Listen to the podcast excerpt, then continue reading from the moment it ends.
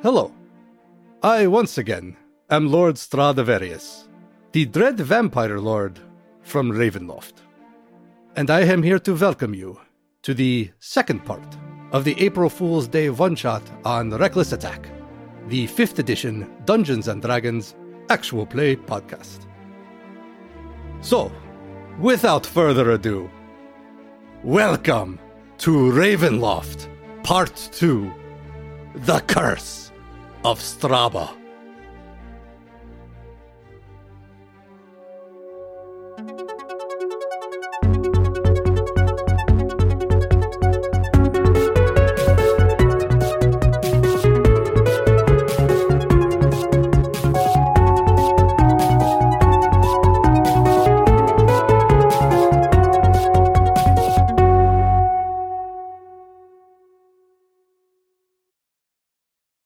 Welcome back, everyone. Hello. As we uh, remember, everyone, this is Reckless Attack, a fifth edition Dungeons and Dragons actual play podcast. And we are currently about to start part two of Ravenloft, the musical Extravaganza. Why didn't you say it like that the first time? Yeah, right. That was good. Well, you had to build to yeah. it. Oh, okay. yeah. all right, well, all I because if I did that, it would give it all away. Yeah, that's true. That's true. Well, plus, you know, you got to like make sure it's all understood the first time around. Yeah, it's kind of I, you know, I, I respect it, Steve. Thank you. As long as I have Nathan's validation, we're we're all good. You know, I've been in that seat. I, I get it. Previously, you had been hired by Madame Phelan Stranding to find her lost wife, who had apparently disappeared after being taken by the mists of Ravenloft. You gathered what you needed, you went through the mists, and something weird happened where instead of the pale white mist that generally is associated with Ravenloft, you started to get these weird red and blue colors. And you appeared on the road outside of a graveyard where you rescued a woman who was being attacked by what was possibly her undead husband, who she had recently buried about three days ago. She told you that she had seen uh, Althea, the woman you're looking for, on the road and had directed her to the Tower of a Warlock who may be able to help her get back to Greyhawk, which is where you are all from.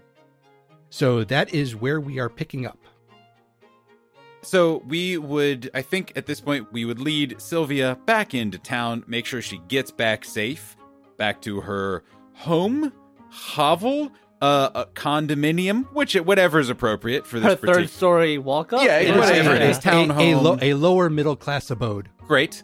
And uh, make sure she's safe there. Maybe try to sneak in a quick short rest while we're there, especially for certain carpenter centric members of the party who got beat up on last time, and then make our way to the tower if that is, is a reasonable thing. Bobby the Carpenter Johnson would like a short rest. That, that sounds like a good idea. so we'll return Sylvia to her home and then find somewhere just like hang out for an hour. and while some of the party is resting, can Red go and see if there are any people around here that might know anything about this warlock or the tower or hear any rumors that might have popped up? Sure. How would you like to do it? Are you trying to persuade people? Are you trying to deceive them somehow? How would you like to do this?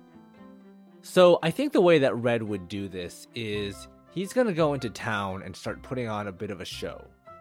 He's going to dress up as you know, pull out some of the clothes from Sassafras's packages and like get a, a whole wizard's costume together with a big long beard and go to the center of town and start telling a story about a wizard who tried to teleport to the moon. And in order to do that, he built the tallest tower that he possibly could so he could see the moon as clearly as he could and tried to teleport to it. And no one really knows what happened to him when he tried. Uh, all they know is they found his tower empty and the moon was still there in the morning. So uh, good on that. But but after telling this story, Red's gonna go around and sort of ask, you know, maybe some of the local children or some of the adults, like, what did you think of my story? Do you have any stories to share about wizards? What about that fancy tower over there? Anything to share? Go ahead and make a performance roll. 23. Um, you gather quite a crowd.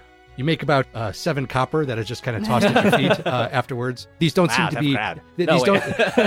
it, it's- it seems like they are giving like that is a good amount of money for them. They don't seem to be. You know, it doesn't seem to be a particularly wealthy town. Um, you put on a pretty good performance, and so once you say, "Hey, you know, do you have any stories that are you know similar to this this Uh-huh. uh, this spark anything?" One of those people does come up to you and does say, "Hey, you know, I I was hired by the warlock in the tower. Hmm. Uh, he needed a bunch of supplies, uh, mostly like uh, you know incense and some weird inks, um, and things like that. I I haven't seen him in a while. And does this warlock take visitors? He used to, he used to be kind of a social guy, actually. You know, he's always in town. He was, uh, you know, if we had any problems that he might be able to solve, he was always happy to do it. And you know, people would bake a pie for him or bread. They would bring bread and stuff. And you know, as of a few weeks ago, nobody's seen him. Well, I happen to be part of a traveling circus, so maybe the lot of us can go up there and see what's got him down. So Sorghum stayed back with Bobby just to kind of like make sure that he's recovering appropriately. You know, this is something something Sorghum does. One of the few things that he actually does generously, probably uh, for the members of his troupe with regularity. And I am going to do a couple things. Where I am first, I'm going to be playing my song of resting, which is where anyone who is taking a short rest heals an extra d6 whenever they rest. Um, but I am I am asking if I can perhaps enhance that in some way by really amping up my performance in this particular one, uh, both of course to Bobby the Carpenter and to this sad widow. You know that that sounds like a fantastic idea. So if you go ahead and make a performance check uh, before you roll, if you are successful, I'll let you do two d six instead of the regular one d Excellent. So I'm imagining, I mean, he knows Sorghum is a showman, but more than anything, he's a salesman. And he knows that his audience is Bobby the Carpenter, and he has maybe different tastes than what uh, you know he would normally be doing. So eventually, I'm imagining, you know, you're just like laying there recuperating whatever for an hour at uh, like a kitchen dining room table, basically Yeah. and it's like really silent and awkward with the two of them like him and the widow. And then from another side of the table a little hand in a sock comes up. And then a second hand in a sock comes up. Hey there everybody! Hi good to see you. We're here to tell you a, great story are you ready for a great story? Pointing towards the audience members. and Bobby like gets Sylvia's attention. It's like, oh, this one's my favorite. And he tells this grand story of these uh, two rival sock puppets uh, who were rivals throughout their entire lives, always competed for everything, and eventually one triumphs over the other and gets everything that they, you know, had worked for. And it's kind of this this morality tale of like, ah, you know, this is only bringing conflict. And of course, the moral of the story is that at the end of the day, the winner takes it all. And now I'll roll for performance. Mm, it's okay. uh, a 14. Fourteen is what you needed. Hey! So uh, you may you may add. it's it's so good. And the the the black puppet and the white puppet they just got along so well and and he heals for two d for six. two d six for two d six additional on top of whatever you are spending for your hit dice. All right. Um, My D6s are cursed from Arcane Floor as well. Carrying on the tradition of the D4s from last episode, you uh, got uh, two hit points. Oh. Well, better better than nothing. Two ones on 2D6. Uh, Oh. I did great. So I so Bobby heals for 17 including the song of healing. And you see you see Sylvia has a, a small tear running down her eye, and she just says, "My my Lorenzo loved those stories." Well, ma'am, I know this is a hard time for you, and um, perhaps performance is not uh, always the, the balm needed, but I've just got to say, you've been a real super trooper throughout it. thank you. Uh, I will tell my Abba and Ima about that. And I, I, I, it's probably not my business to ask, but does your mother know? Well, she was she was at the funeral. Good, good. So we taken care of. That's I'm some. I'm sorry. Just sometimes Well, yeah, in grief, you the- know, things get things the, slip the through the family, cracks. yes, the, the family knows. The family knows. Good, good, good, good. Okay. So, um, Red just Red Red comes back. Red just kicks in the door. I have a lead. That's what we pay you for. Well done. So, anything else you would like to do before going to the Warlock's Tower? Yes. Pick up pastries. Oh, Ooh, good thinking. Good Good thinking. thinking. Uh, we got platinum to burn. This is our per diems then, babe. That's true. Use it or lose it. there are several pastry shops. we uh, get the nice ones. the nice ones. All right. Can we ask the baker? Like, do you know the warlock's favorite pastries? Uh, oh, Bevan. Uh, yes, of course. He was big into the poppy seed. I, I don't know why, but uh, not our best seller. But you know, he came in, he buy us out every single time. We'll buy you out as well. Excellent. But also, oh, Josh, that was a total assortment. lie. yeah, I'm, I'm just like inside. Yeah. Go ahead, go ahead. No. Inside. All right. Buy us out. It was Yeah. two muffins. Natural 20. Wow.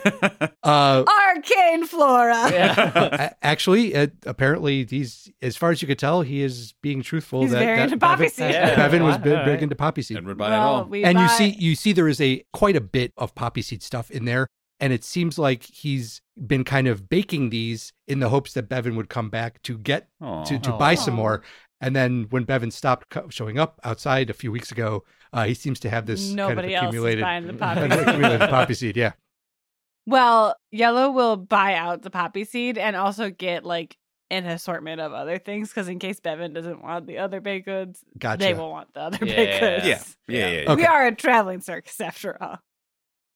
So once we make our way to the tower, eventually, you know, we we run our errands, we make our preparations. Sorghum steps out in front of everyone and uh, and says, "Today, we're going to be heroes. We are going to go. We're going to go do some good in this world, in this dark plane, in this domain of dread." And so I just want to remind you all to let the music speak, leading us all the way into a place where beauty will defeat the darkest day. And I'm casting motivational speech, Oh. Ooh. which is a third level spell. I think it's from the Acquisitions Incorporated book. Uh, so everyone gains five temporary hit points Hey. Ooh. and has advantage on wisdom saving throws for the next hour. Hey. And if an affected creature is hit by an attack, it has advantage on the next attack roll it makes. So mostly and that, that lasts until the temporary hit points are gone Yes, or what's, what's the duration Or one hour. one hour gotcha Following the directions given to you by Sylvia, you quickly make your way to the three story tower just outside of the town proper. Although it is dark and almost midnight, you can make out that the squat structure has seen better days, and the faint smell of sulfur can be detected in the air. The main entrance seems to be no more than an eight foot tall, five foot wide wooden door with iron bands across it.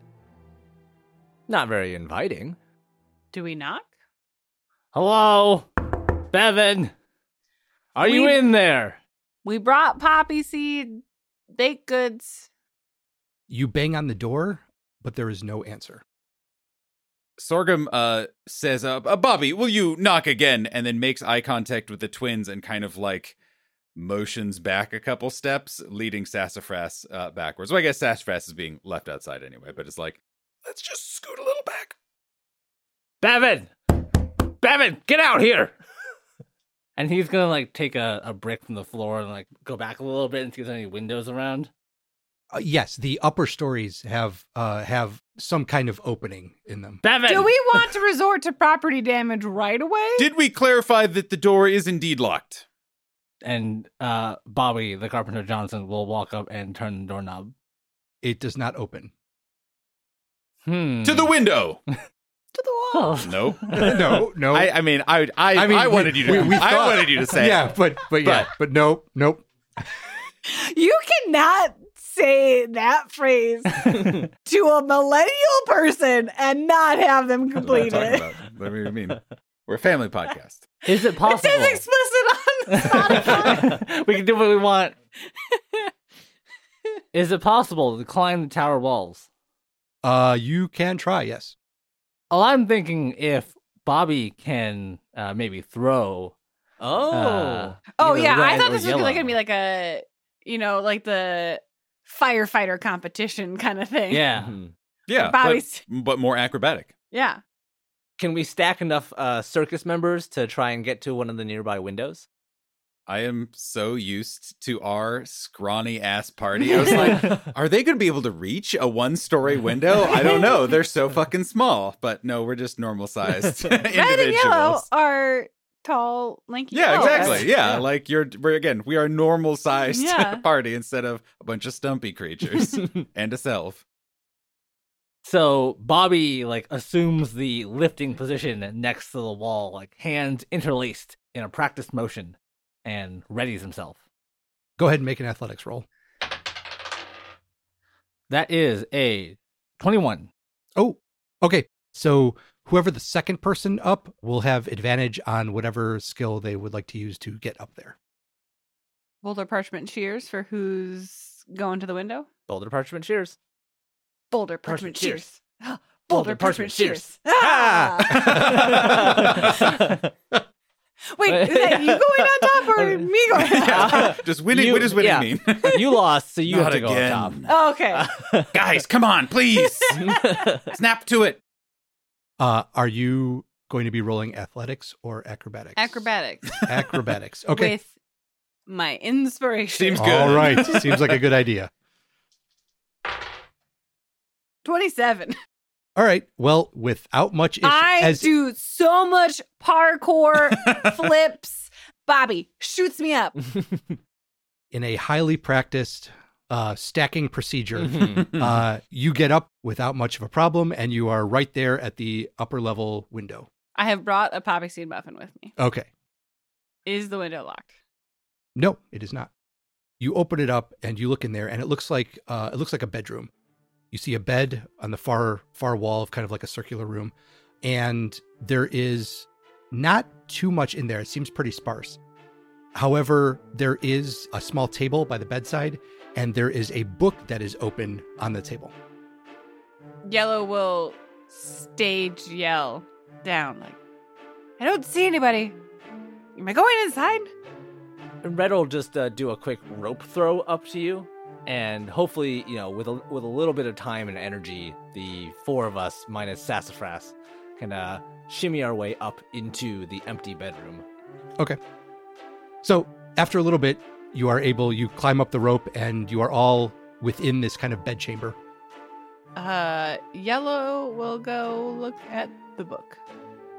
It looks to be some kind of journal. And it is open to a page that is dated today. Final journal entry. Ooh. After several discussions with Gormog the Stinging, I have the final components I need in order to safely open the gateway and exit this domain of dread. While I don't think that this is the best of plays, Gormog has agreed to travel with me through the portal, and per our agreement, he is quite persuasive. We shall part ways on the other side. If this works, this will most likely be my final entry. I leave my journal here in the hopes that others can use it to escape, just as I have.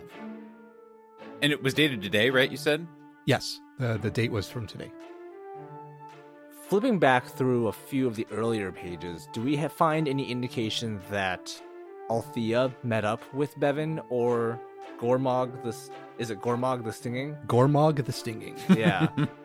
do we find any indication? Maybe do we find like a withered husk of Althea anywhere? Um, yes, from actually, well, no, no. let me let me answer some some Yeah, questions. yeah, yeah, yeah. No, you do not find a withered husk of Good. of Althea. okay. Yes, there is an entry indicating that Bevan had met a woman named Althea a few days prior. And what it says is that he sent her to the home of Lord Strahd of Various Damn it. at Castle Crowloft to request access to the library there. Specifically, she was to look for the writings of a necromancer named Benson Nayrens, who specialized in creating portals to pull people from distant lands into Ravenloft. So, do we continue to look for Bevan? I think Bevan is gone. Seems With that way. Gormog, the stinging. Not the name I would have picked, but I guess I'm I'm not really in the stinging business, so eh, Should Uh, we check the tower to see where he left from? well, and I think we I mean we could just give a quick search, you know, Yeah. the whole Yeah. place, see if there's anything else fun. So you head downstairs. We searched the entire tower very Okay. quickly. So when you go up to the third floor, you can see that it's basically just a balcony that overlooks the the town and the surrounding area. Looking out, you can see the town, and you also see a castle on the north side of the town that's kind of up on a raised hill. Presumably, that would be Crowloft, where Althea was was sent. Red kicks down the bedroom door. We have a lead. We're on the case.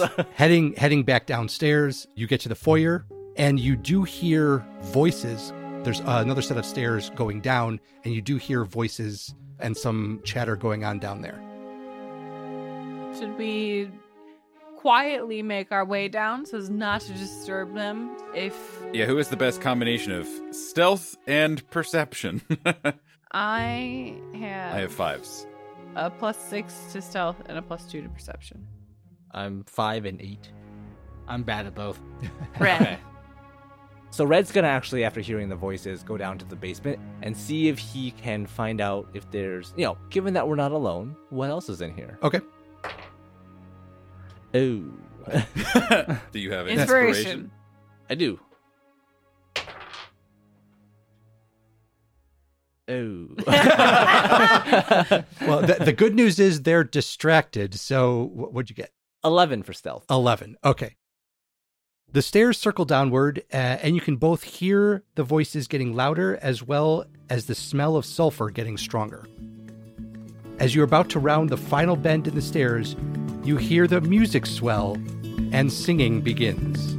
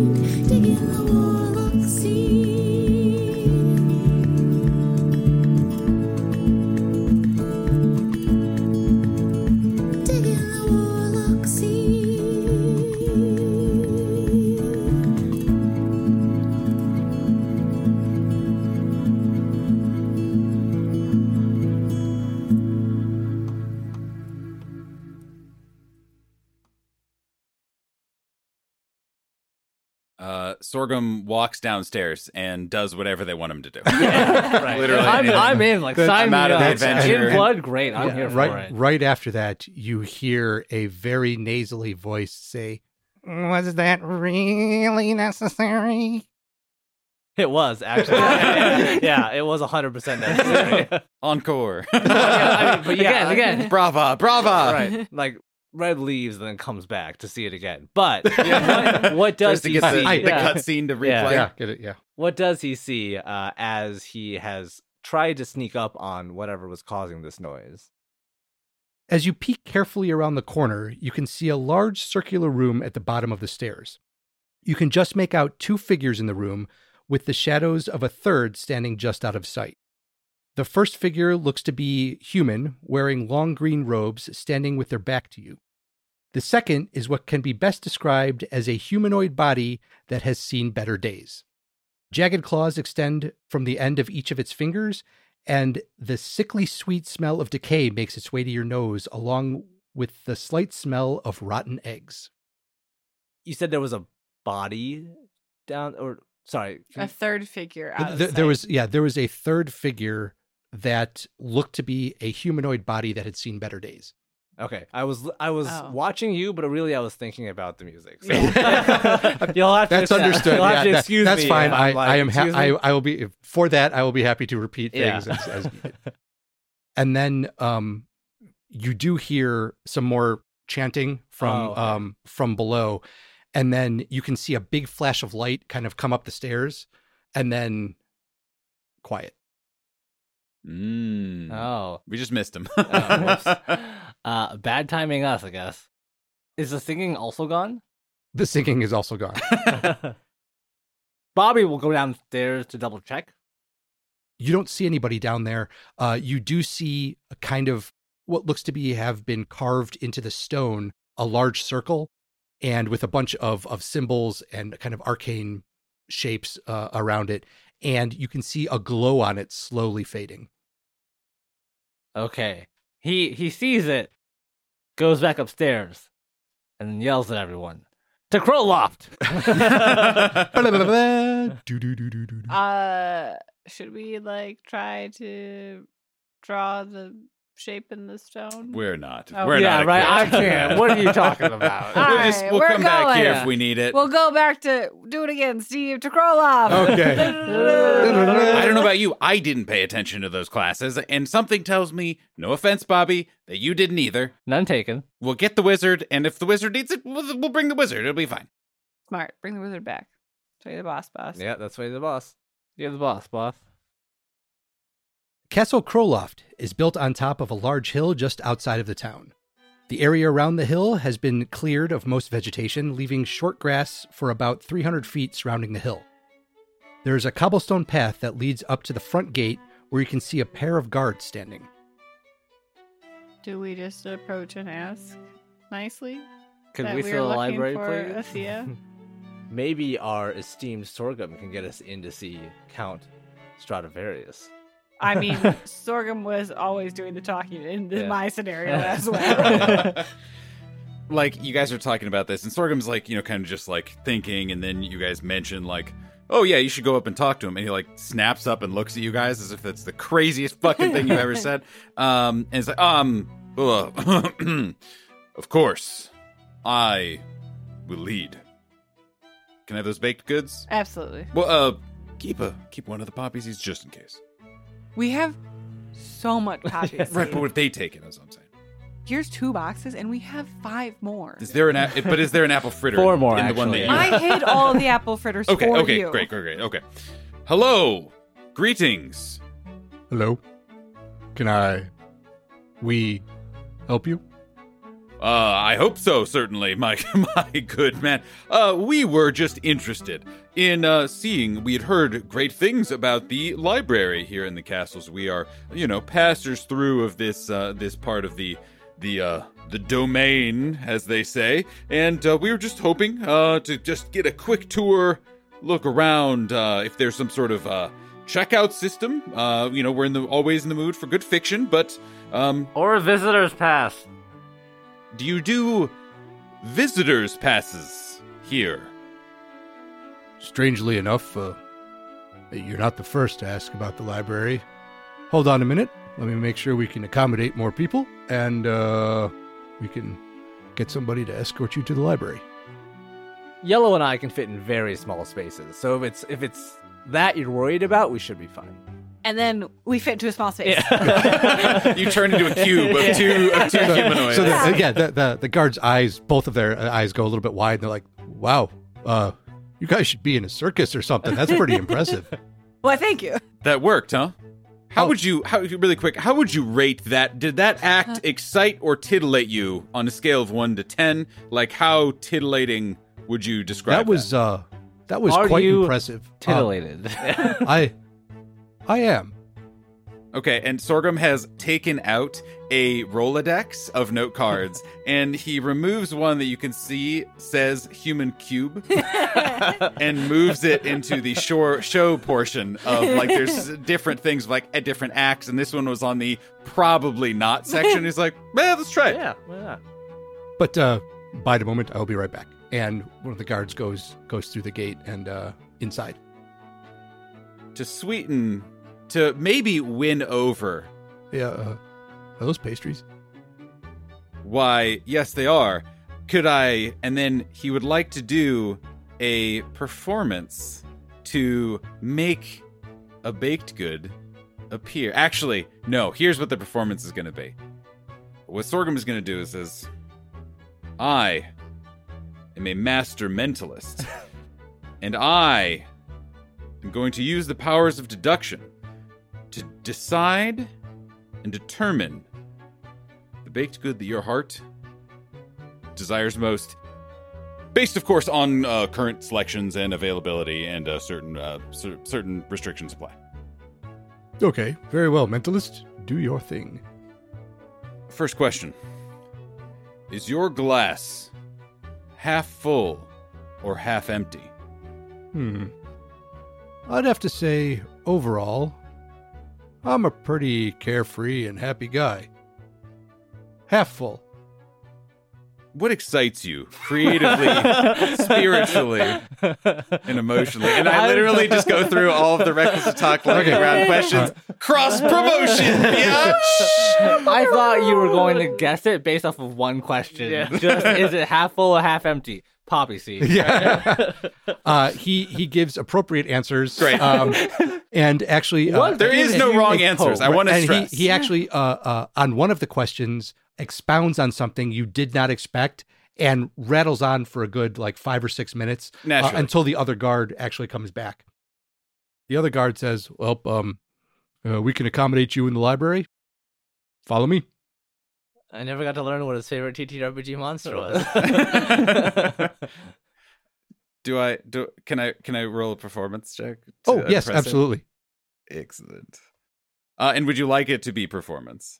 Um, I was also thinking Yeah, it- go- insight go- works too. yeah. Uh, you know, I would like per- to aid with a mage hand coming up with the appropriate baked good.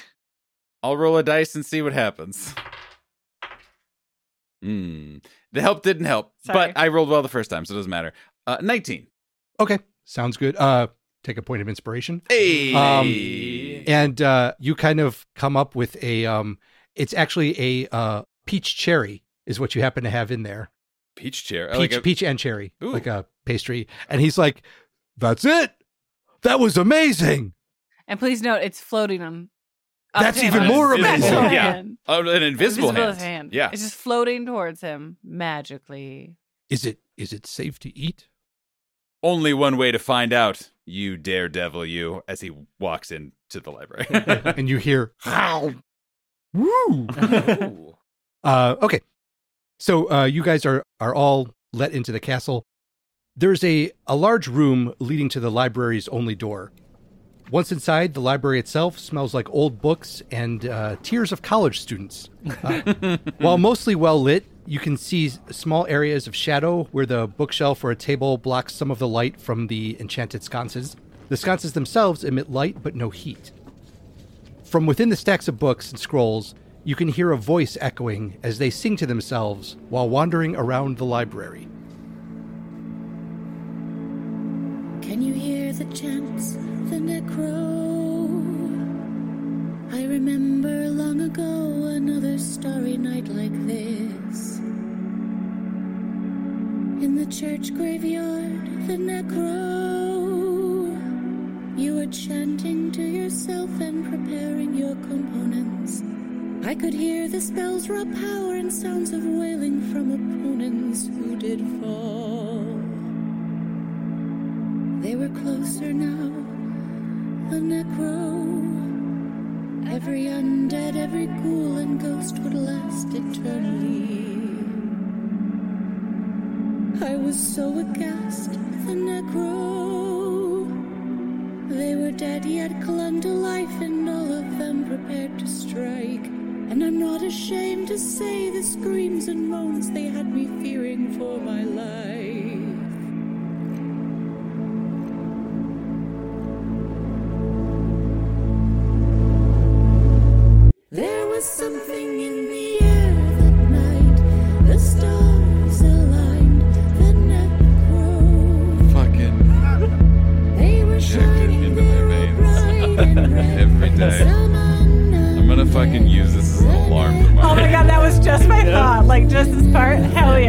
Get ready for my day. Yeah, right? This holy Uh, shit. Yeah.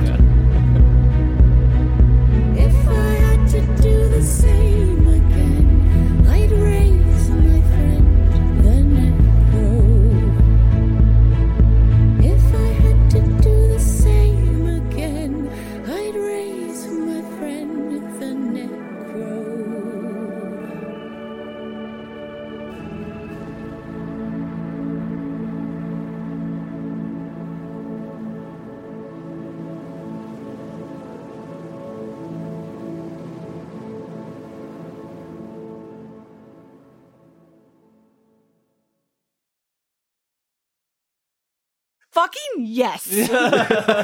God damn it. I'm here for it. All yeah. day, every day. I just again, I'm gonna start my fucking day with that Yes. Yeah. tomorrow, and just every day for the next week. David, you Maybe have a- no say. This is an R alarm Oh podcast. no! Oh, 100%.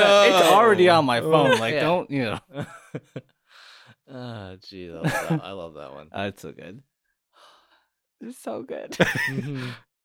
This was a long time. I had to keep, I had to keep all of this inside. I don't know how you Yeah, did. yeah, That's right? impressive. Ugh. I would immediately be like, David, look at what I did. Yeah, right. Right. This isn't coming from the whole. months, this but- art. yeah.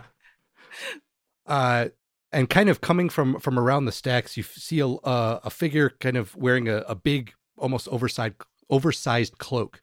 They kind of stop and they're like, "Oh, um, excuse me, I'm sorry. I was I was just looking for a book." What a coincidence. So are we. Oh, well, I, I think you've come to the right place then. They kind of take the, the hood down and they have a kind of piece of parchment with it looks like there's uh, some stuff written on it. And they say, um, Oh, uh, I was actually just looking for a book entitled Portals, Gates, and Other Transdimensional Orifices. Oh, yep. Carry on. Go. Yeah, Totally. I'm being very normal and adult about it. um, by uh, someone named, uh, let me see here, B. Nayrens. Yes, that's it. Where did that name come up again? Uh, Uh, that's the name of the author of the book we're looking for. That is- Okay, yes, okay, that It's is correct. Benson Naren. okay. Yes. And you do know that this book was one that Althea was looking for because theoretically it should help her get back back home. I'll shout out like, "Oh, uh, of the Benson narend right? Is this the author? Correct?" He says, like Um, looking at you guys pointedly. Yeah, yes, yes, I, I believe it could be. I mean, that is that is B. I I actually don't know the first name. Sorghum steps forward, top hat in hand, and says, "Um, we are actually looking for the same book. We uh, are here looking for someone and are trying to escape with them and ourselves. If you would be interested in joining us and joining along." Oh, actually, I'm I'm not trying to go anywhere. I'm trying to bring my friend back from somewhere. Why would you not want to leave? it's called Where the did domain your of friend red. go? Well, they they died. Oh, I'm so sorry. and I, I would like to bring them back. And uh, apparently, this book tells me how to possibly open a portal that will allow them to to come back. Who who is your if your friend, if you don't mind us asking?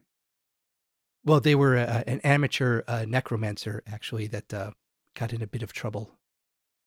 They suddenly get uh, kind of excited and say, oh, th- "There's one more place I need to check. oh, oh, oh, oh. And uh, they run out, um, actually out of the library. And uh, Yellow follows. okay, Red's got his kicking foot ready. They're leads. Leads Um, are afoot. and uh, Inspiration. yeah. yes, yes. Hmm. Uh, when you run out, you hear them yelling, "They're here! They're here!" And you see two figures standing in the foyer that this this person was running towards. You begin to hear violin music gently drift through the library. It seems to be coming from the foyer.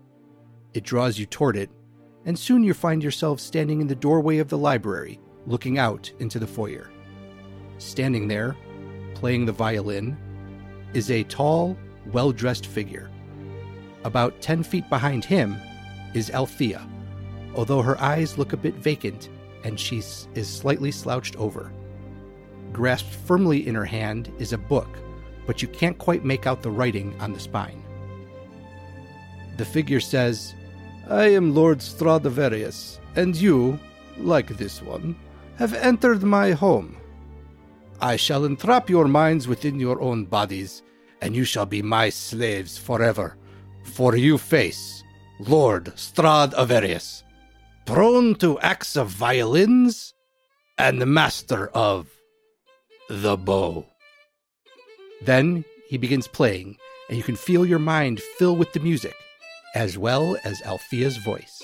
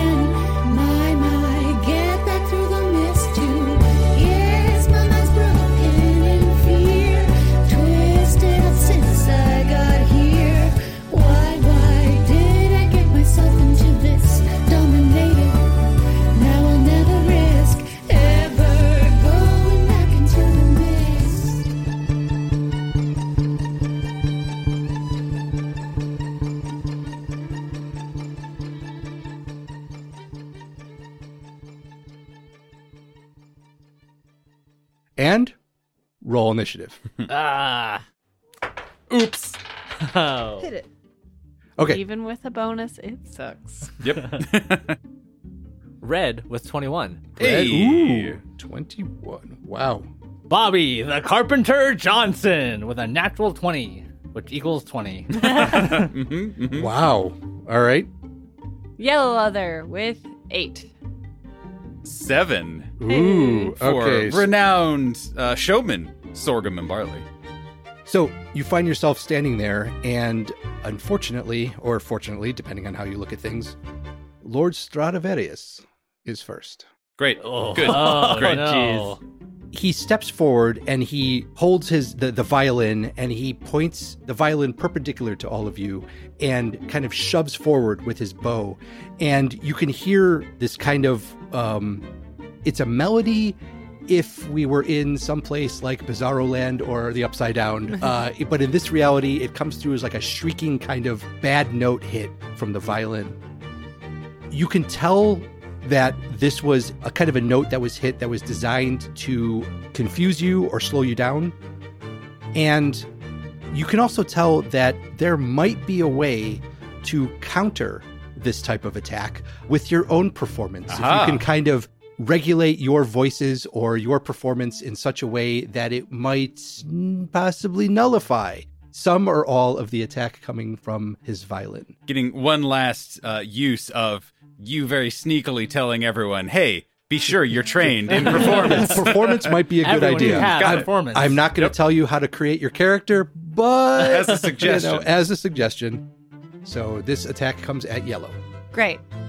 This kind of terrible sound hits you, and that's a natural twenty. no. Oh no! Can I use my reaction? yeah, you. Yes, you absolutely can. Steve notably stopped himself from saying, "You absolutely should." Uh, it doesn't. It doesn't beat Not a 20. No, not a twenty. Unfortunately, you do take some damage here. Can I? Can he? It's a dodge very it? mild way of You already putting used your it. reaction. Right. Oh, that's Yes, right. you already Yeah. you already used your reaction. But Twelve points of psychic sonic damage. ow. So red and yellow are charging out of this castle towards Lord Stradivarius and Althea, the entire reason why we came here. uh, after hearing the, the blast of sound hit my twin, Yellow Leather, Red Leather puts his shoulder on Yellow. I'll meet you there. Catch up quick. Will do. As a bonus action, Red is going to use the ability Blessings of the Raven Queen. Ooh. Ooh. And what does that do? So I'm going to teleport 30 feet toward Lord Stradivarius. If I can, I'll appear behind Lord Stradivarius in between where he and Althea are. Okay. And instead of my normal look, I look kind of ghostly and transparent. As I begin to also conjure a summoned beast. Oh. Hmm. So with my action, I'll use the spell Summon Beast, and around Stradivarius's legs, there's this kind of twisting fabric that appears kind of around into the sides of the of Lord Stradivarius. I'm going to summon Purple Suede. uh, and it's just this long snake-like piece of fabric that just appears out of nowhere. What is this? Some kind of Elvis thing? Purple Suede is going to take an attack. 10 to hit. 10 does not hit. Stradivarius, you won't get away with this. Yes, I hear that all the time. That blah blah. Bobby, the Carpenter Johnson, charges forward on the heels of Red Leather, narrowly weaving around the sonic attack that hit Yellow Leather as well, and just like raises his arms out and kind of like goes for the legs of uh, Stradivarius. Okay. I'm going to try and tackle him to the ground uh, using a bonus action, a moxie point, and also the shove action. Ooh. So I'm going to try All to right. push him down. and this is this is the your initial roll is against his armor class. contested athletics. Contested athletics. Okay. I've got a 14. That is a nine from Bobby. Oh. No. Bobby. Bobby just like Stradivarius just sidesteps him easily, and Bobby goes like careening off, narrowly catching himself and able to swing a wild haymaker punch again towards Stradivarius. My highest one was an eight. Ooh. Uh, unfortunately, Lord Stradivarius is a little bit more nimble than uh, than you might think. Bobby is going all out and apparently can do literally nothing. But he's making some sick poses and Right. like Yeah. very guttural, manly noises. I'm Yeah. sure. He's, do- he's doing it for the memes. and that is my turn. Okay. Bobby. Althea takes a step back after seeing Bobby the Carpenter Johnson almost tackle Strad, and you still see a, a little bit of kind of a blank look. And Lord Strad says, Be a dare and fireball all of them. Oh no. And Althea, or her, her eyes blink, She and, says, "No, thank you." and she begins to cast a spell. Oh, jeez. Uh, however, Althea is fighting the domination from Lord Strahd. So, first of all, you are all considered to automatically make your saving throw Neat. from this. Awesome. So, you're going to roll to save. If you roll to save, that's uh, a quarter damage you're going to take. She aims the fireball not like in your mist, but kind of up above. So it, it inflames a large sphere, but you're only getting kind of like the the top halves of you singed. Uh, it's not uh, it's not taking like your Yeah. entire How body. reflective would you say this sphere is, Steve? How Is it ref- perhaps uh, casting uh, individual beams of light as it's uh, rotating around and adding a certain disco atmosphere. Yes. Uh, it, you know what? That's that's a flavor that I did not anticipate, but sure. that was such a Yeah. specific word to use. And- There's this, I don't know, ball yeah. So hanging um, over you. and so she she casts she she casts a spell. And you see a little mote of light kind of head towards you, and then. boo, boo. So uh, please, everybody, make a saving throw. Dexterity? Uh, dexterity saving throw. Oh, Yes. a natural 20. Nice. 25. Twenty-five. That's a success. 12. Twelve. That is not a success. Red with eight. Eight. Not a success. And Bobby with 11. 11 also not a success so Sorghum you get to enjoy only six points of damage from the fireball everyone else will take 12 Doesn't even, does it only gets down my temporary hit points. Pshaw, I say. and on that note it is yellow leather's turn Uh, everything hurts and I'm literally dying. I have a question. sure For the spell Witch Bolt. sorry Witch bolt Witch Bolt. The Bolt. The bo- Of the bonus witch. the bolt of the witch okay If a creature saves, can I move it back to them or do they have to save each time they're in it? so i i think it's just uh you can cast it again Oh, I have to cast it you it have to again. cast it again yeah Okay. All right, well, let's try to hit Lord Stradivarius with Witch Bolt. That's a natural 20! Yay! Dang, we've had more of those. Than like yeah it, it- that that figures because we don't get them a whole lot during the regular game Right. so. That is nine points of Hell yeah. lightning damage. nice. Uh, let me check his resistances. Lightning is not on one of them. Hey. Great, great, great. Cool, cool, cool. And then as a bonus action, taking Red Leather's instructions, Yellow Leather will dash up to the appropriate acrobatic spot, knowing what Yeah. Red Of Leather course. intended. Of course. Absolutely. Probably like just zoom in. She's gonna like dive through Bobby the Carpenter Johnson's legs to get to Red. So like all three of us are behind Strahd. Yeah, we are. and in between Strahd and Althea. Althea. Um, Yellow Leather is the furthest behind Strahd, I will Gotcha. say, using that dash action to really put some bodies between them and Strahd. Mhm, Un- mhm. totally understandable. Sorghum kind of like leans his feline head kind of around Lord Stradivarius, looking at the group of circus folk that are now gathering, and looks over to Lord Stradivarius and he says, Ah, your reign, it ends now, you evil lout. He says, very uh, unsure of himself, and then kind of like leans back over to everyone. Is like, Am I supposed to be over there too, or You do you. okay? Come join the circle. Uh, no, Become a target. Become a Sorghum, target. you're the ringleader. We can't have a ring. No, I, I I lead the ring from over here. It's fine. Uh, and he actually physically takes a few steps back. But he is first going to lock eyes, blank eyes, with Althea, and is going to say, "Please, return, return to us. We need you in this dastardly, or in this fight against this dastardly individual." And he's going to use unsettling words, which actually subtracts a d8 from their next saving throw. But he's kind of saying it in a way where it's like he's trying to get through. trying to inspire her. Exactly. Trying to get Okay. through to her so that she can kind of like at least be a little bit more susceptible to the thing that he's about to do with his Okay. action. A very clearly illusory magical sorghum appears right next to everyone, right next to Althea, and is like just a cheap knockoff copy. No one would no one would mistake this for anything real. And this strange sorghum as it like is like glitching in and out of reality. Uh first, I'm going to ask you, Steve, could you please roll me a D4? All right. Three. Could you please make me a wisdom saving throw? With a minus eight, 1d8. Yes, Well, with a minus with a minus 1d8. one d eight. Okay.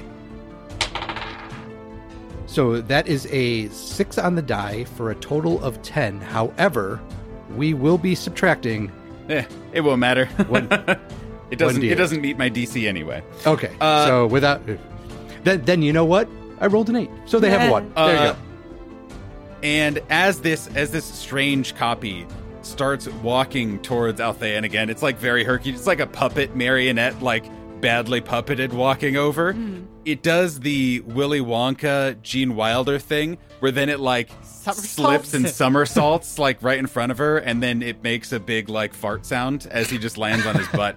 Because he has cast the spell Nathair's Mischief, which does a random effect every turn in a 10 foot cube. And at seeing this obvious, amazing display of comedy and illusory magic, uh, Althea starts giggling and will Oh. continue giggling until the start of her uh, until the start of my next turn. She is incapacitated and uses all its movement to move in a random direction. Okay. because she is laughing so hard at this dumb, uh, horrible thing flipping over and making a fart noise. And at that, Sorghum just goes like, "Still got it," and that's the end of my turn. top of the order. Right next to Lord Strahd, I believe, is uh, Red Leather, as well as Bobby. And then directly behind Red Leather, we have Yellow Leather. Yes. Uh, all three of them are in between Lord Strahd and Althea. And Althea is currently laughing and pointing and with tears streaming down her face uh, at this illusion of Sorghum who had just tumbled, fell, and farted. Um, Got him, fucking got him. Got him every time. Works every Vomiting, time. crying on my knees. Yeah. And who did I miss? Well, obviously, you missed the most Oh, important and character. Sorghum. Uh, Yeah. No, well, Sorghum Lord standing in the back, uh, Yes. giggling, but uh, Purple Suede. Purple Suede, Obviously. Purple The suede. weird snake. That is that is true. Weird snake of fabric. Yeah. Yes, the purple suede fabric. It was around Lord Strahd's feet, but he had stepped to the side. Kind of. Uh, and so it is also kind of right next to him. Looking down at the, well, now four of you that are directly next to him, just kind of says, oh, You're a weird menagerie, I'll give you that. But no one gets the upper hand of Lord Strahd Avarius. He takes the bow of his violin and he is going to make two attacks. One of them will be at Red Leather, and the second attack will be at Bobby. So he takes his bow and whoosh, whoosh, tries to smack you uh, with it. Does an 18 hit you? 18 does hit. So 18 hits. Red tries to parry with his baton, but Strahd is too powerful and the parry just misses. 10 points of damage from Oh. the bow. So as the bow connects, Red's complexion is still this kind of like ghostly and translucent, and Strahd just impacts, but it's kind of this weird, almost jelly-like feeling, like he's not all there. Uh, I'm only gonna take half damage, All right, perfect. Horrible. but and I will also succeed on my concentration check. Excellent. Next up is the attack on Babe. That is going to be a 21 to hit. Oof. Big oof. Yep. Uh, six points of damage. Bobby has utterly let his guard down, his non existent guard trying to swing for Lord And- Stradivarius. And Lord Strad recognizes this and takes the bow and whoosh, right on your butt. oh, God. that is going to be a wealth in the morning. As his movement, he begins to float up. Jerk. Not ideal. Uh, however, if anybody would like to use their reaction, he's going to float up about 10 feet. So anybody right next to him would get an attack of opportunity. Bobby tries to take another haymaker swing, but only rolls a 10. Red manages to smack Strahd with a 19 to hit, 19 does hit. six points of damage, Six points. Uh, uh, what type of damage? bludgeoning, Bludgeoning. He does not seem to take all of that. And Suede misses completely. All right. And that is the end of Strahd's turn. So next up is Red Leather. Yellow, you ready to try our new trick? The Leaning Tower of Pisa.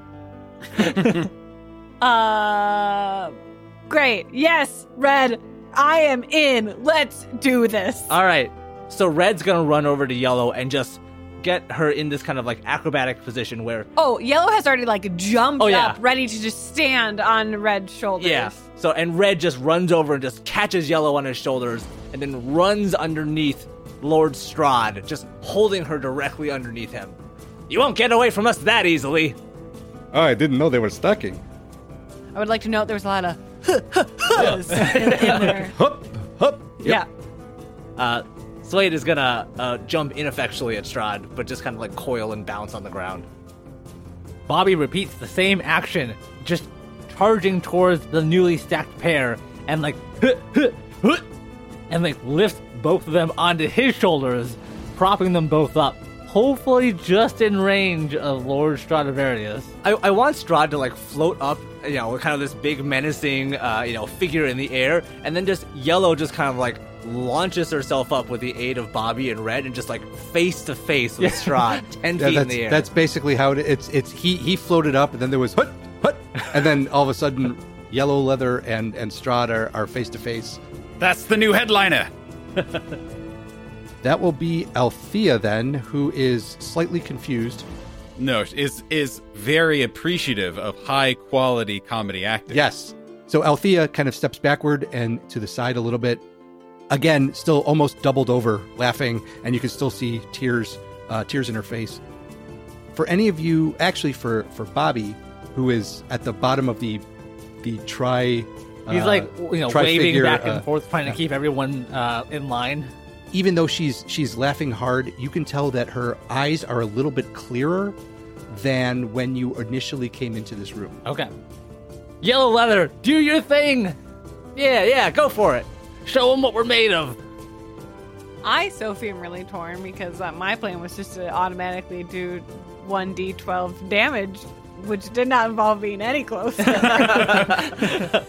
This is the the power of coordination between Yeah. uh Yeah, and you do see uh, there is a small. It almost looks like a, a bolt of lightning, but it is connecting Lord Strahd and Yellow Leather. Oh, my wish bolt- bolt. your- your witch I was like, oh no, what the fuck have I gotten into? No, it's, your, it's your witch bolt that is Yeah. that is right now connected to the uh, connecting the two of you. So it, I'm gonna just gonna automatically do uh, a d12 against that him. that seems perfectly Let's reasonable. go with what we we can.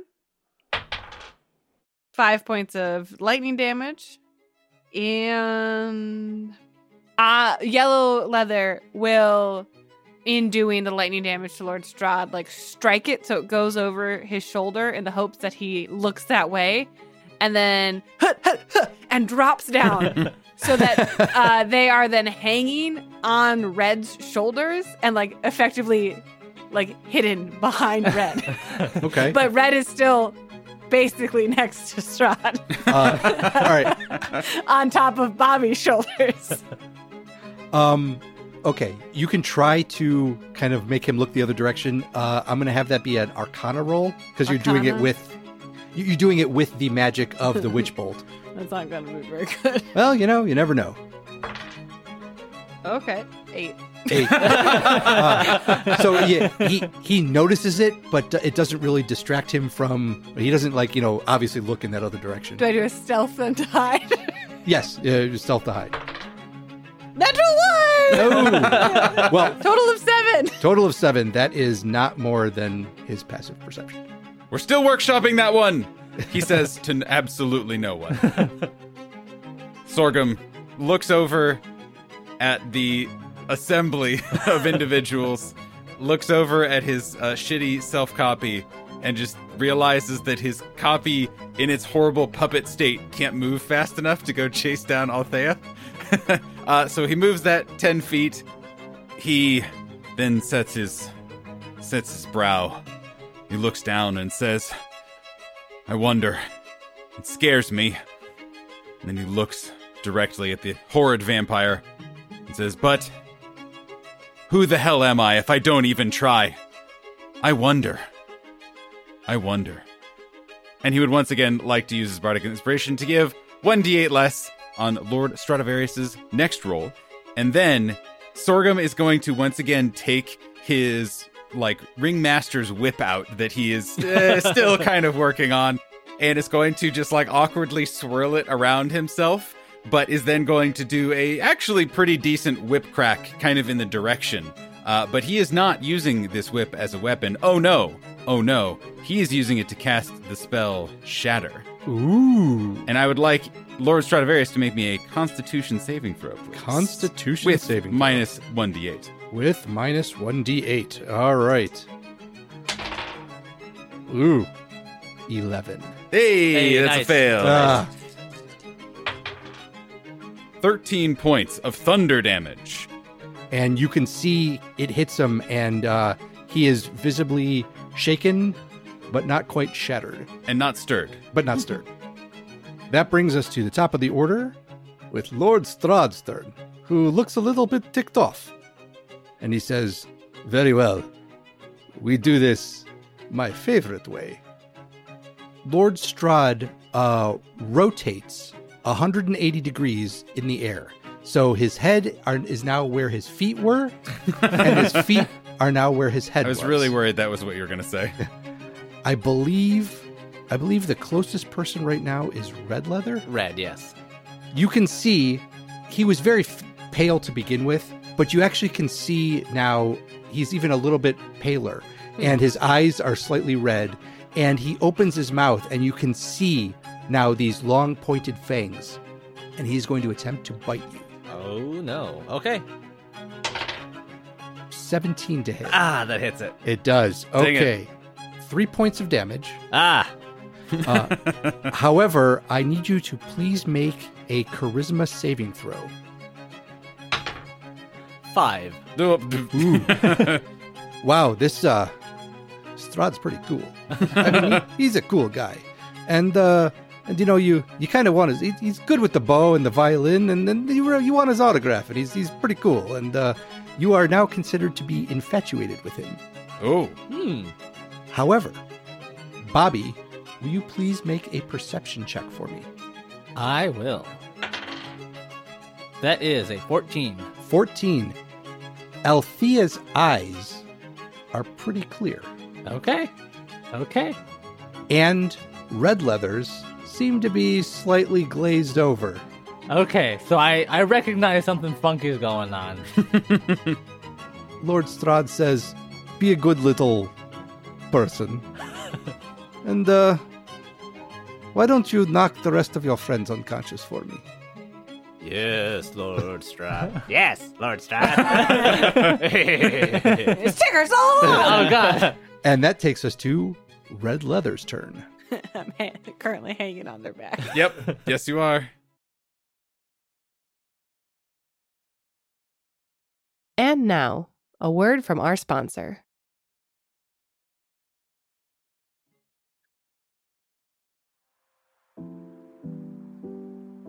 Hello, everyone. GM Nathan here, and welcome once more to the midroll. This is where I remind you to follow us on all the social medias, particularly on Twitter at reckless underscore attack, where we are posting a variety of frogs and memes, and frog memes, and meme frogs. You can find all our socials by visiting our website at recklessattack.com, and much more. If you like us, consider supporting us on Patreon. It's one of the best ways to help us grow and improve the show. Early ad free episodes, level up talkbacks, and oodles of other stuff await you there at a variety of tiers.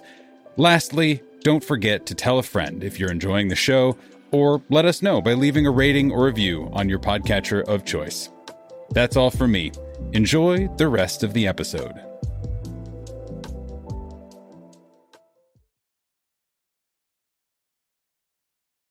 Guys, you know, I feel like this troupe has really been weighing me down for a while now, and I've been pretty pretty displeased with how we've been performing recently. Breaking Don't out on your start own. on that unionizing crap again. I I, it- told you. I think it's about time for Red to really go off on his like solo uh, breakout moment. Really, just get on the road. Red, no. How could you, Red? We trusted you. You were like a friend. You are too good. You were like a twin. you were you were like a a trusted coworker and underling. you were too good for them. You should strike out on your own. So Red looks down on Bobby and Yellow Leather and begins to look Yellow in the eye. I'm on your back. I'm still there. eh, eh, get off me, Slade, get her off. Uh, Purple Slade's oh, I thought you said Slade, and I'm like, who So did I. is- Who else is coming? Purple Slade, get her off me. Purple Slade's gonna come around behind you and just try to smack you uh, with his soft purple body. What if this kills velvet. me? Velvet. What if this literally kills me? 11 to hit. I think that misses. That misses. The softness touches your skin. It's quite pleasant. I know you could never hurt me, Suede. Just starts nuzzling it Yeah. instead. Suede is giving me comfort in this, these trying to. Yeah, times. exactly. and I'm gonna try just bonk you on the head a few times. Okay. get off! Get off my back! Go away. Twenty-three to hit Yeah. and a crit. Uh, probably dead.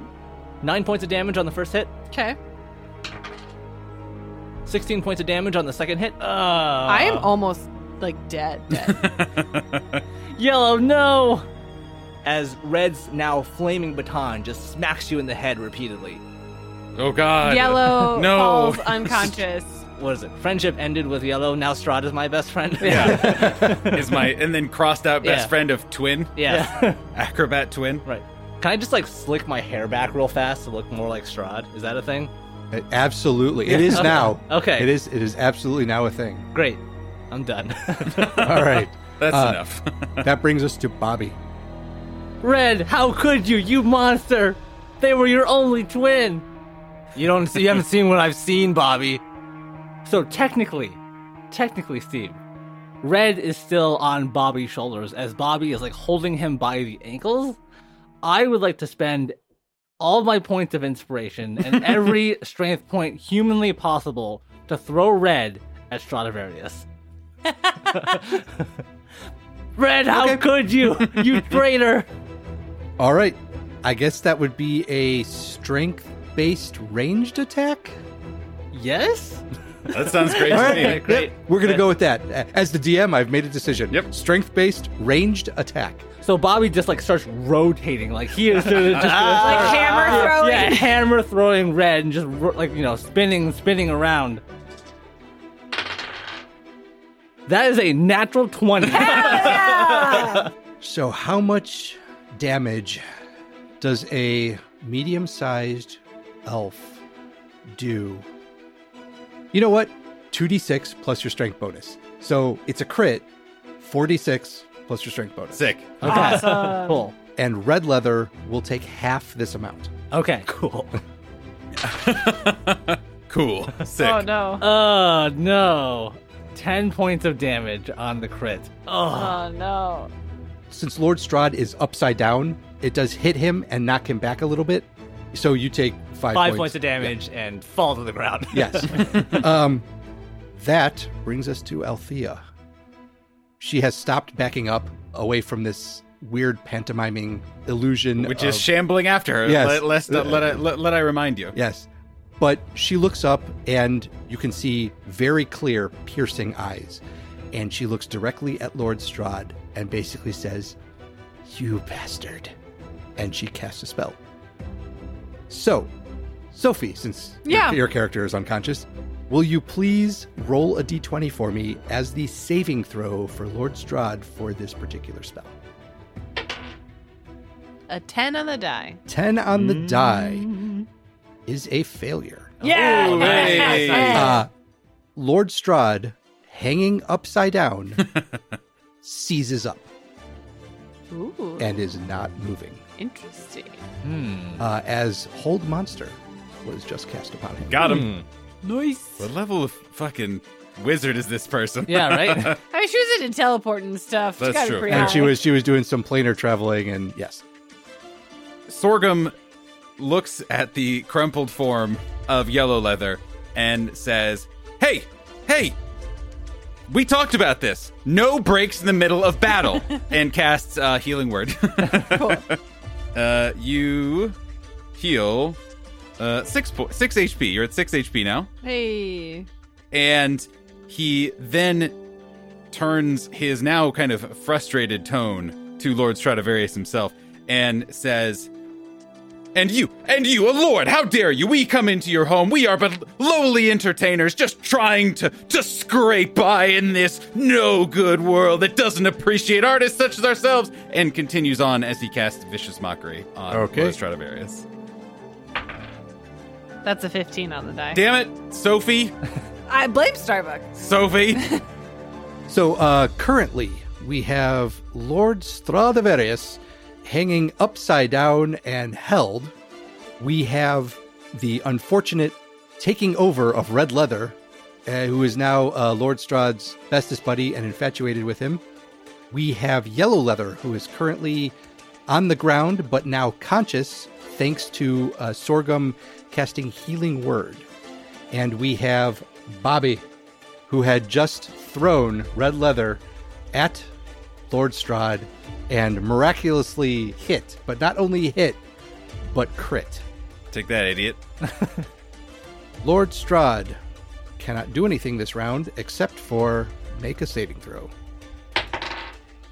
Or miss a saving throw. Oh, nice. Uh, so Stupid that- idiot, stupid vampire. well, unfortunately for me, but fortunately for the rest of the group, still paralyzed. Hey. So, seeing Sorghum cast Healing Word on Yellow, this part of Red's mind just goes back to Strahd's command knock them unconscious. Suede, get her! As Purple Suede comes snaking up to you and tries to bite you in the side. Yellow's just like, yes, come, Suede. Come here, little boy. 11 again to hit Yellow. well, you're prone though, right? Yeah, did you come up to me? Suede's coming up to you. Oh, okay. 13. Suede and I are cuddling. oh, so good boy, Suede. And it's just like You would never hurt me. Gently oh, squeezing your arm. Oh, give me the bit- I'll give you the belly rubs. Red, st- Red, stand- Red stands up after being thrown at Strahd by Bobby and just like stomps over to Yellow and just begins like trying to just like step on you. Like, go down, stay down. I'm gonna hit you with the baton. Wait, are you hitting me with a baton or stepping on me? yes. No. 21. One to- is an improvised unarmed strike, and one is a, they're very different modifiers. You When- have to pick when, one. when you're down to six HP, Jonathan, you can't go flavorful with it. yeah, you tell me what how you're hitting. I'm gonna yellow. I'm gonna hit you with the baton. okay, Just smack you in the side. Uh, 21 to hit. that hits. Nine points of damage. Uh, down again. So that first attack hits, and then as a bonus action, I'm going to use my Blessings of the Raven Queen ability one more time to teleport directly in front of Sorghum.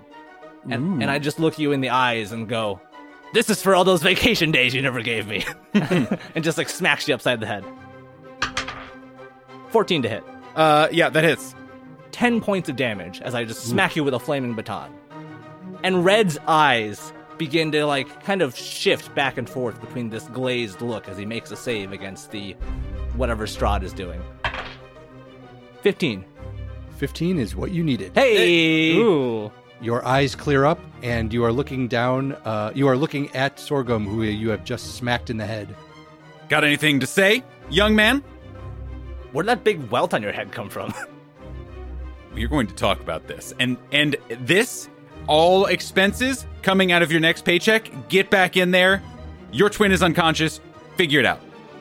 This will be a meeting, not just a memo. yeah. cool. Bobby is going to just squat down as deep as he can and put all of his power in his legs to try and jump up, grab Strahd, and like send him to the earth in like a pile driver. Yes. Nice. Hell yeah, Bobby! He is he is paralyzed, so you do have advantage on your attack roll. Excuse me. This move, uh, trademark incoming, is called uh, driving the nail, and uh, I'd like us to all respect that moving forward. Very well. Driving the nail. All right, that's a 23. That's That oh that will that will absolutely hit. So Bobby rockets up towards the air and like grabs onto Stradivarius' shoulders, and with like all the weight of his bulky muscles and the power of his lats, he like grabs Stradivarius and like throws him down to the ground as he's falling, driving his head into the into Nice. the pavement. What's know- the damage roll for Yeah, I don't know how much. Da- I'm just making up things. Oh, no, now we're just making up stuff. Uh, okay, so ten feet. I'll, I'll call that falling damage. So a d6 plus. I guess it's hurtling another person into. We'll, we'll call it. We'll call it another two d6 because that's what I gave the elf. Okay. uh, and then plus your strength bonus. Have So- you considered adding uh, additional awesome damage? Oh, This is um, a trademark. the- oh, that is, that is yeah. it is a trademark maneuver for driving the nail. So Extra uh, D6 I uh. I will give you an extra d6. So Yeah. your, Hell yeah. your total will be four d6 plus your strength bonus. He is paralyzed though. This is true. Uh, and m- maybe more so. So it's an now- auto crit, right? Oh, Am I uh, wrong? it is. It is. That you are correct. You are correct. That is an automatic crit. You will be rolling 8d6 plus your strength modifier for damage. I roll good, not shitty like last time, David. That is going to be a total of 35 points of damage. 35. So what happens is Bobby jumps into the air, grabs onto Lord Strahd, pulling him down. As soon as Bobby's feet hit the ground, just drives the nail in the coffin. Um, and Lord Strahd's head goes straight into the floor of the castle foyer. And at that moment, there is just a multicolored mist, and you can see the mist fly back through the foyer and into some other part of the castle. Bobby the Carpenter Johnson. The crowd goes wild. People like from different weird rooms come out and just start cheering. Th- There, there is much applause. Wait, I can't do that. you have to you have to make an ABBA John Cena. Ba ba ba ba ba. Jay, help us out. Please. And as that happens, you can see uh, Althea clear eyed. You see Red Leather also clear eyed now. And uh, Althea just says, "Oh, We need to get out of here. Please tell me somebody sent you with a way back. Oh yeah, yeah, yeah. The the fork thing, and he kind of like takes this tuning fork out of, uh, or Bobby takes this tuning fork out of his pocket, and starts like waving it around. Do you know what to do with this? Yes, yes, I know what to do with that. She takes the tuning fork and you can see her she she kind of strikes it against her leg and a clear note rings out and uh, she begins gesturing and gesticulating and chanting. And um, you can see on the floor below you the very small intricate runes start to appear. She says quickly quickly inside the circle inside the circle. Red will grab Yellow Leather's unconscious body and just drag it into the circle. Please know Purple Suede is still wrapped around like a deer pet, crying on top of Yellow's unconscious. I'm sorry form. for what he made me do. I didn't mean it. we- weeping uncontrollably. As Althea's magic pulls the mists of Ravenloft around you, time seems to slow down. There are images in the mists, figures battling.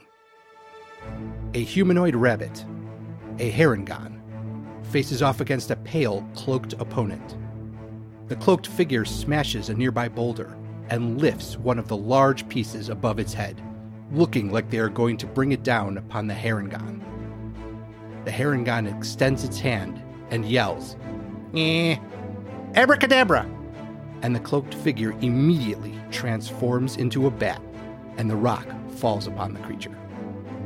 From under the rock, a muffled, Hocus Pocus, can be heard, and the form of the cloaked figure is returned, if a bit wobbly, with the large rock still held above its head. The Harengon then yells again, Eh, abracapocus! And the cloaked figure changes again into a bat, but this time with the head of a pale human. The mists swallow the figure, and the last thing you see is the human headed bat, once again being crushed by the rock, as the Harengon nibbles on a carrot. Then all of the mists are blown away by a large gust of wind, and you are all once again standing in the magical circle in front of the mirror, this time with Althea. Woo! Yay, we did it! Congratulations, everyone! Thank you, everyone, for listening to the April Fool's Day episode of Reckless Attack, our second in the what I hope to be a very long series of April Fool's Day episodes. Next time, we will return with our regularly scheduled story. See you all there. Bye. Bye.